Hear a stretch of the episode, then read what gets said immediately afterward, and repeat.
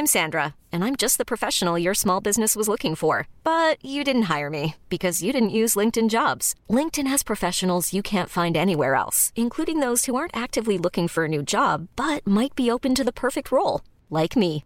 In a given month, over 70% of LinkedIn users don't visit other leading job sites. So if you're not looking on LinkedIn, you'll miss out on great candidates like Sandra. Start hiring professionals like a professional. Post your free job on linkedin.com/achieve slash achieve today.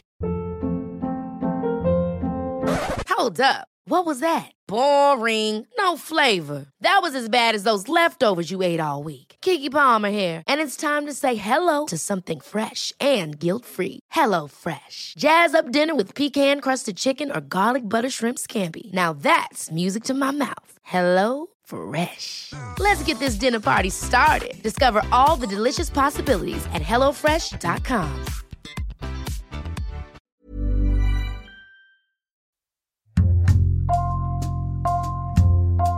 Bonjour, c'est Jean Z pour Code Source, le podcast d'actualité du Parisien.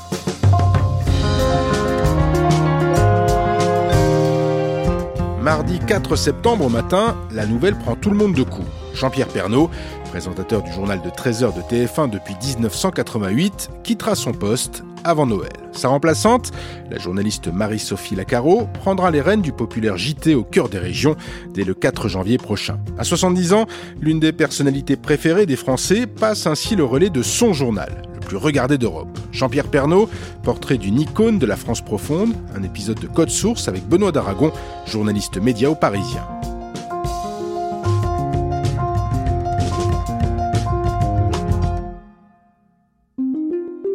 Benoît d'Aragon, le 25 septembre 2018, Jean-Pierre Pernaud explique sur Twitter pourquoi il ne présente pas le JT depuis la veille.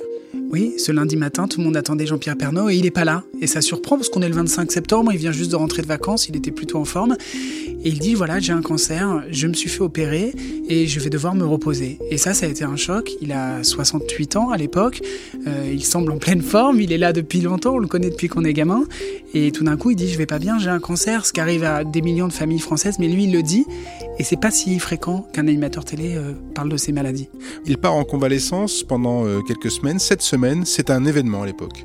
Oui, parce qu'on se rend compte que voilà, il est fragile, euh, qu'il qu'il est malade, ça touche les gens parce que c'est là où on se rend compte que Jean-Pierre Pernaud est très populaire. Les Français sont attachés à lui, on le connaît depuis qu'on est gamin, ça fait une trentaine d'années qu'il est dans le poste, là tous les jours, tous les midis.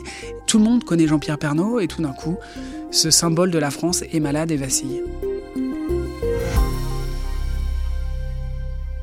Pour qu'on comprenne bien, il représente quoi Jean-Pierre Pernaud? Jean-Pierre Pernaud, il représente 30 ans d'information. J'ai regardé quand il arrivé au 13h. Jacques Chirac était Premier ministre. Le président de la République, c'était Mitterrand. C'était Ronald Reagan qui dirigeait les États-Unis. Il y avait toujours le mur de Berlin. Et les Français se ruaient dans les magasins pour acheter des Minitel. Donc, Jean-Pierre Pernaud, il représente toutes ces années de transition vers la France d'aujourd'hui. Il a été là dans tous les grands moments qu'a traversé la France. Et donc, il représente ça, une énorme page, presque un, tiers de siècle de la vie des Français.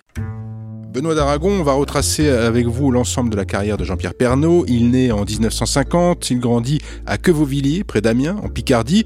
Que font ses parents? Ses parents, c'est la petite bourgeoisie de province. Son père travaille à Amiens, il est directeur d'usine, qui a été une usine familiale. Et sa mère est pharmacienne dans le village de Quevauvillers. Il n'est pas du tout du sérail, c'est un homme de province. Et d'ailleurs, c'est ça qui va afficher tout au long de sa carrière, un homme du, du terroir, un, un Français, un vrai. Euh, et, et vers l'âge de 13 ans, il se passionne pour le journalisme. C'était assez bizarre, mais il y a des grands moments d'actu qu'il marque, comme la mort de, de JFK ou, ou la mort du pape Jean XXIII. À l'époque, il explique qu'il découpe tous les articles de presse sur le sujet. Il sent qu'il se passe quelque chose, et c'est comme ça que naît sa vocation d'être journaliste. Il est comment à l'école? Il est très mauvais élève. On a regardé, il a redoublé de nombreuses classes, il n'a pas eu son bac, il a passé trois fois son bac, il l'a raté. Alors le bac était plus difficile à avoir à l'époque qu'aujourd'hui, bien évidemment, mais enfin quand même, c'est un cancre. Et il préfère aller au ciné, il préfère voir ses copains, il est très chahuteur, euh, il a un fort caractère, c'est ce que disaient ses professeurs à l'époque. Et voilà, c'est pas du tout un fort en thème. Au début des années 70, alors qu'il n'a pas le bac, il rêve de travailler au Courrier Picard et il va se présenter au concours de l'école de journalisme de Lille.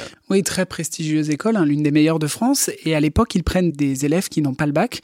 Et il est le seul de sa promotion à pas lire le bac. Il faut dire qu'il lit le monde tous les jours. Donc j'imagine qu'à l'époque, l'école sent cette fibre quand même pour l'actualité. Et donc il va être reçu avec probablement des, des parcours très atypiques. Il y a des journalistes de gauche à l'époque, des journalistes plutôt à droite. Lui, clairement, il est dans cette deuxième catégorie. Il ne s'en cache pas. Il dit que mai 68 n'est pas allé jusqu'à Amiens. Il est plutôt giscardien. Euh, il paraît qu'à l'époque, il collait des autocollants voté Giscard sur, son frigidaire.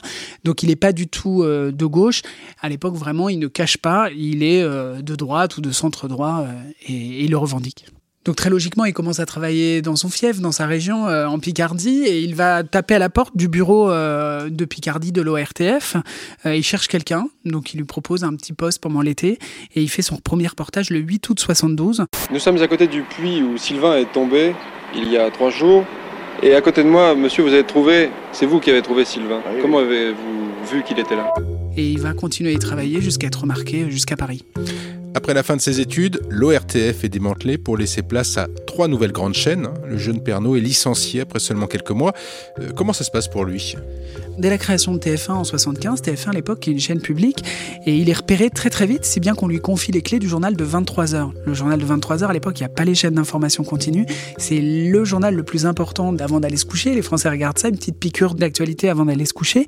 Et il est tout de suite remarqué par tout l'état-major de TF1 qui vont lui faire très vite confiance. En 1978, la direction de la chaîne lui propose, euh, logiquement, donc de présenter le journal de 13 heures avec Yves Mourouzi. Yves Mourouzi, c'est une grande légende de la télévision française. On l'a oublié aujourd'hui. euh, C'était la grande figure des années Giscard. Yves Mourouzi, il a complètement déridé le, journal télévisé. Il le présentait à l'extérieur, ce qui se faisait pas du tout. Il a vraiment euh, complètement bousculé les codes. C'est une espèce d'anomalie avec un journaliste qui sortait le soir dans des soirées euh, branchées parisiennes. Donc, il n'y a pas du tout en raccord à ce que peut être l'image de TF1 aujourd'hui. Et voilà, Yves Mourouzi faisait un journal un peu intello avec beaucoup de culture, des sujets très pointus. Yves Mourouzi a présenté le journal seul, mais a toujours été très entouré. Il a été entouré de Michel Denisot, de Jean-Pierre Pernaud, de Marie-Laure Aubry aussi, que les téléspectateurs connaissent bien. Il aime bien s'entourer de personnes à qui il passe la parole, il trouve que ça a du rythme.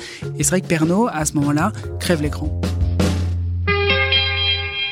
Dans l'actualité sociale en France, beaucoup de perturbations un peu partout aujourd'hui. Jean-Pierre Pernaud remplace Yves Mourouzi. Nous sommes à l'été réseau euh, TER. 1980, Dans les transports, mais à la rentrée, il est écarté de la présentation. Lui pense que euh, Yves Mourouzi euh, lui reprochait quelque chose, était un peu jaloux. Marie-Laure Aubry dit que non, il s'en fichait, que c'était son journal et qu'il voulait être tout seul. Euh, Yves Mourouzi était tantôt seul, l'année suivante il était en duo, il aimait bien se renouveler et tous les ans changer un peu sa formule. Dans les années qui suivent, Jean-Pierre Pernaud n'hésite pas à afficher ses convictions. Oui, on est en 81, Mitterrand a été élu, été une, un choc pour de, pour de nombreux Français. Et Jean-Pierre Pernaud, il s'en cache pas qu'il n'a pas voté Mitterrand. Lui était plutôt un défenseur de Valéry Giscard d'Estaing. Et il se présente sur la liste UDF URPR à, à Amiens en 83. Donc, euh, donc voilà, il cache pas ses convictions. Aujourd'hui, euh, aucun journaliste ne dirait pour qui il vote, mais à l'époque, lui l'assume et se cache pas de ses idéaux politiques. En 1988, la chaîne récemment privatisée, euh, TF1, cherche activement à remplacer Yves Mourouzi à la tête du journal. Oui, Yves Mourouzi s'est un peu enfermé dans un positionnement euh, très pointu. Il fait des sujets culturels euh, très pointus. Il est plus tellement dans l'air du temps. Et du coup, euh, TF1, qui vient juste d'être privatisé, décide de confier son trésor à ce jeune journaliste, Jean-Pierre Pernaud. À l'époque, c'est un visage connu, mais c'est pas une immense star. Il va mettre du temps à devenir une star de l'info. Mais les clés lui sont données. On est au mois de février. Il sait pas à l'époque qu'il est parti pour presque 33 ans. Mesdames et messieurs, bonjour. Premier événement de cette matinée, le grave incident qui s'est produit en Nouvelle-Calédonie tout à l'heure. Il présente son premier journal de 13 heures, seul, le 22 février, et très vite, il met en place de nombreux changements. Le premier changement, c'est de faire un journal proche des gens. Ça a toujours été son credo. Et son idée, c'est de parler de ce qui se passe en région, de ce qui se passe dans les villages, du marché de Noël de Strasbourg, des agriculteurs. Et donc, il va mettre en place un réseau de correspondants locaux. Il s'appuie sur la PQR, tout simplement. Il raconte souvent qu'il allait voir la rédaction. Il disait, euh, je voudrais un sujet sur euh, le marché de Noël de Strasbourg. Et les journalistes lui disaient, bah, le temps qu'on y aille, le temps qu'on revienne, tu auras ton sujet euh, demain matin ou après-demain. Et lui disait, c'est pas possible, je veux ce sujet pour 13 heures. Et donc, il dit, on va mettre une équipe sur place avec les dernières nouvelles d'Alsace, qui est le, le journal local en Alsace. Et ils, vont, ils seront capables de me faire le sujet euh, le matin pour le midi. Et donc, c'est comme ça qu'il va mettre en place tout un réseau de correspondants partout en France, réseau de correspondants qu'il utilise encore aujourd'hui tous les jours. Comment expliquer ce succès? Il y a une partie qui est l'actualité chaude qu'on peut voir sur les chaînes info, mais il y a quand même toute une partie presque magazine où on parle de la vie des gens qui habitent euh, en région. Hier, nous avons terminé ce journal avec des chants polyphoniques corses. Aujourd'hui, la musique traditionnelle bretonne. C'est presque un magazine avec des sujets atemporels. On se moque parce que c'est souvent les mêmes qui reviennent tous les six mois, tous les ans. C'est parfois exactement les mêmes lancements d'année en année. Mais voilà, ce réseau-là, il n'y a que lui qui fait ça. On ne retrouve pas ça à 20h, on ne retrouve pas ça sur France Télévisions. C'est le seul à faire ça aujourd'hui. Comment son journal est reçu à l'époque? Il est moqué, moqué par les journalistes du service public qui se moquent de ce journal euh, de bouseux, hein, c'est ce qui est dit à l'époque, mais il est moqué même en interne. C'est-à-dire qu'à TF1, les gens qui travaillent pour le 20h ironisent sur Jean-Pierre Pernaud quand il se passe euh, un acte politique important, là où tous les médias sont en breaking news, comme on ne disait pas encore à l'époque. Lui, il ouvrait son journal sur un bureau de poste qui fermait euh, dans un petit village du Gers voilà, la désertification des campagnes, aujourd'hui, c'est un sujet très important de, la société. Et lui, il a senti depuis 30 ans que c'était des choses qui changeaient la vie des Français et qui euh, créaient une défiance de l'État central. Les années suivantes, il multiplie les opérations spéciales et les gros coups. Quand le mur de Berlin tombe, quand euh, il y a la catastrophe de Tchernobyl, évidemment, quand il y a les attentats du 11 septembre, évidemment, euh, il casse complètement son journal et il consacre un journal entier. Les flots de bière, de champagne et de larmes, c'était cette nuit historique de Berlin vécue par Pierre Tivolet. Jean-Pierre Pernaud, il sait quand une actu à l'international, va avoir une résonance dans la vie quotidienne des Français. Et donc, dans ces moments-là, évidemment, il va tout de suite euh, partir en édition spéciale et à présenter des gros journaux qui, là, ressemblent effectivement aux journaux de 20 heures ou aux journaux qu'on a l'habitude de voir. En 1997, il est sacré meilleur présentateur du journal télévisé au 7 d'or, les Césars de la télévision. Dans les années 2000, il s'affiche aux côtés de l'ancienne Miss France, Nathalie Marquet. Le couple se marie en 2007. Et son journal est le plus regardé d'Europe à la mi-journée, jusqu'à 7 millions et demi de téléspectateurs. Euh, Benoît d'Aragon, son image change à ce moment-là. Il était un bon journaliste, un peu avec une image provinciale, fustigé par euh, le petit milieu euh, journalistique. Il y a des journalistes de Libération qui avaient écrit un livre qui s'appelle La Bonne Soupe, où ils se moquaient euh, vraiment beaucoup de Jean-Pierre Pernaud. Il y avait cette marionnette au guignol qui était très méchante, très sévère. Vraiment, Jean-Pierre, je ne te comprends pas. Ton journal de 13 heures, il est parfait. Ton reportage sur la tartiflette des Vosges, là, Patrick, il était bien, non? Je regarde pas ces conneries, mais c'était bien. Non, je voudrais faire un truc de journaliste. Jean-Pierre, c'est pas pour toi. Toi, ton registre, c'est plus euh, la, la France, quoi. Pourquoi tu fais pas un sujet sur la feuille d'impôt? Et là, tout d'un coup, il devient une star avec ce mariage assez médiatique avec une ancienne Miss France. Et puis, euh, Michel Houellebecq, écrivain très populaire, très respecté dans le milieu euh, de l'édition, qui écrit un livre, La carte et le territoire, dont un des personnages les plus importants, c'est Jean-Pierre Pernaud. Et il est devenu presque une icône pop, comme PPDA et Claire Chazal, ce trio magique de l'info. Il est à la hauteur d'un PPDA, il est à la hauteur d'une Claire Chazal, et d'ailleurs, c'est assez marrant parce qu'ils seront virés bien avant lui. C'est quoi la formule d'un trésor de Pernaud? Je pense que c'est un miroir tout simplement de, des téléspectateurs. On a tous déjà vu un journal de Jean-Pierre Pernaud et il parle pour tous les gens qui n'habitent pas des grandes villes, il parle de leur vie quotidienne et ils se retrouvent dans son journal. Et mine de rien, quand vous regardez les journaux télévisés, c'est le seul journal où, où il y a cet effet miroir important. C'est ça qui fait la différence. Et puis voilà, il donne son avis, il râle, comme tous les Français. Transhumance des moutons au Mont-Lozère.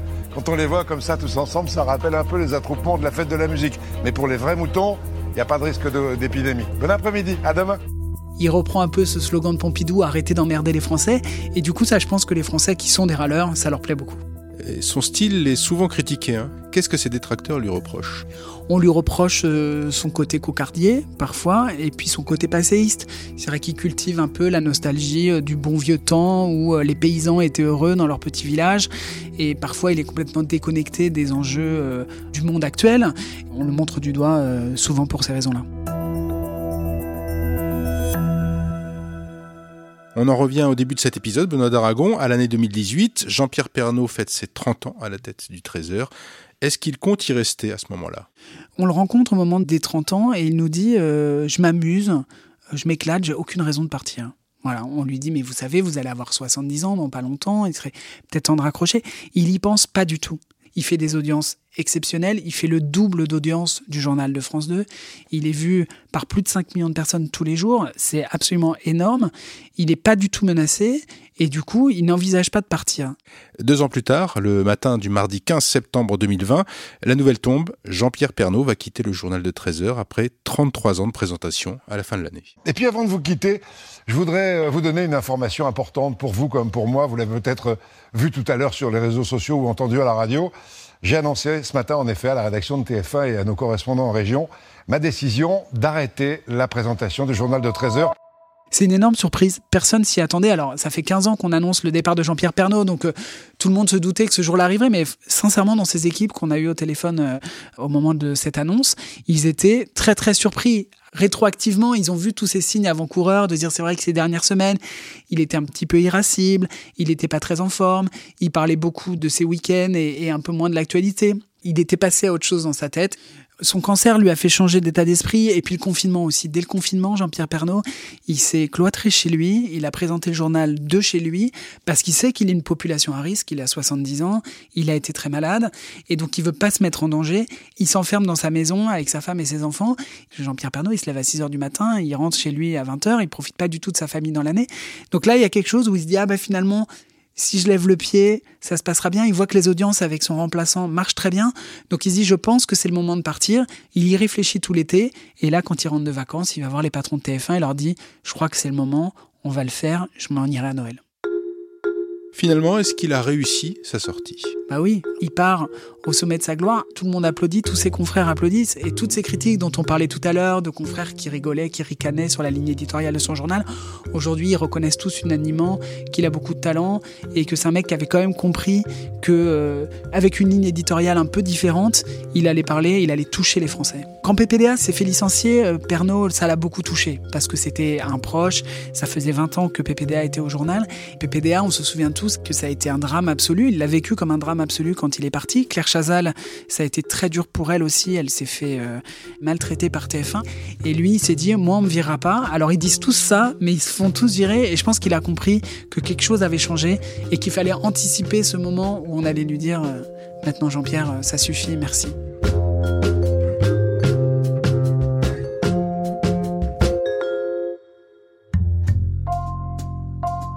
Merci à Benoît d'Aragon. Code Source est le podcast d'actualité du Parisien, disponible chaque soir du lundi au vendredi. Cet épisode a été conçu et préparé par Thibault Lambert et Raphaël Pueyo. Réalisation Julien Moncouquiole. Si vous aimez Code Source, faites-le savoir. N'oubliez pas de vous abonner et de laisser un commentaire sur votre application de podcast préférée comme Apple Podcast ou Podcast Addict. Vous pouvez aussi nous faire des retours directement à l'adresse code